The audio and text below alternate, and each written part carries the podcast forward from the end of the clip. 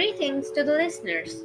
Today, I, Sylvain Kaur of Class 12C, am going to throw my views for the book The Ones Who Walk Away from Omelas by the American writer Ursula K. Le Guin. It is a short philosophical fiction.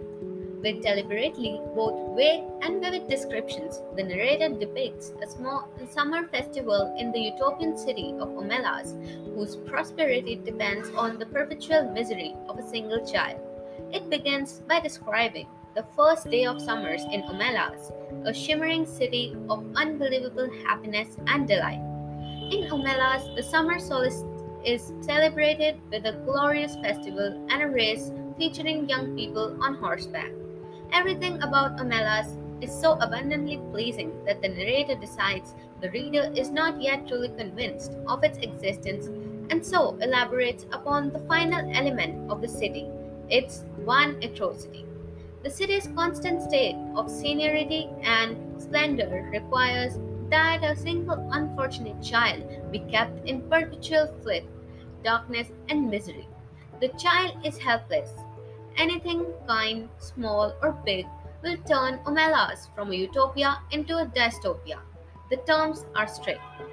Once citizens are old enough to know the truth, most, though initially shocked and disgusted, ultimately uh, acquaints to this one injustice that secures the happiness of the rest of the city.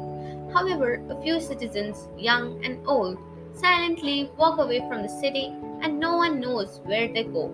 The story ends with quote, The place they go towards is a place even less imaginable to most of us than the city of happiness. Cannot describe it at all. It is possible it does not exist, but they seem to know where they are going, the ones who walk away from Omelas. Unquote.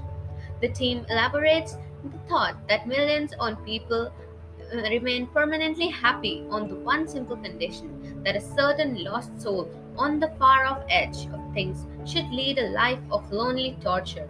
What except a spectacle and independent sort of emotion can it be which would make us immediately feel, even though an impulse arose within us to clutch at the happiness so offered.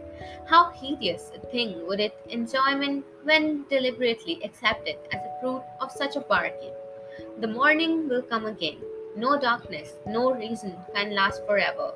Maybe cherries are blossoming and winter is going to be over until the spring day comes again, until the flowers bloom again.